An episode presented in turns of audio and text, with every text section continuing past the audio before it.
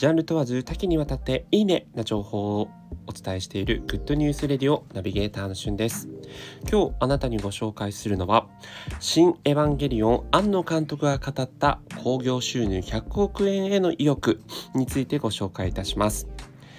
大ヒットしている新エヴァンゲリオン劇場版、その大ヒット御礼舞台挨拶として、東京新宿バルトナインで総監督の庵野秀明氏をはじめとした、え、エヴァンゲリオンの監督陣による、え、実際の、まあ、ファン感謝祭ともね、言うべき、えー舞台挨拶が行われました。で、この中でですね、庵野監督が、実は、えー、自分自身、えー、この映画にはさまざまな仕掛けをやっていて、えー、ラストカットの実えー、まあこれちょっとネタバレになっちゃうとあまり、ここ、今ちょっと言いかけましたけども、えー、ものすごくお金をかけたでラストカットに関して自分自身が好きなものを一つ入れていますと、それに気づいていただけたらというふうにコメントされています。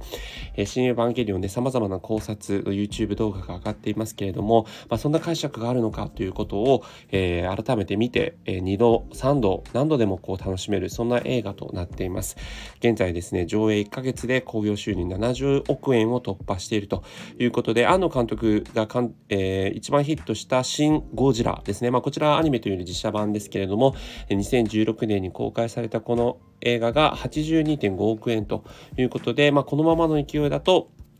おそらく庵野監督の、えー、新記録となるような形ですね。えー、100億円も突破も、えー、決して難しくはないということで、あの大人気アニメガンダムですら100億円突破してないんですね。で、えー、実際庵野監督自身も、まあ、あのエヴァンゲリオンをロボットっていう風にねご自身で表現されてるのも面白いなと思うんですが、まあ、ロボットアニメで100億を目指せるというのは業界にとってもありがたいということで、えー、ますますですねこの庵野監督の舞台挨拶によってエヴァンゲリオンファンの皆さんはですね100億円を超えるぞというような形で意気込んでいらっしゃるんじゃないかなとまあ私もその一人ですね。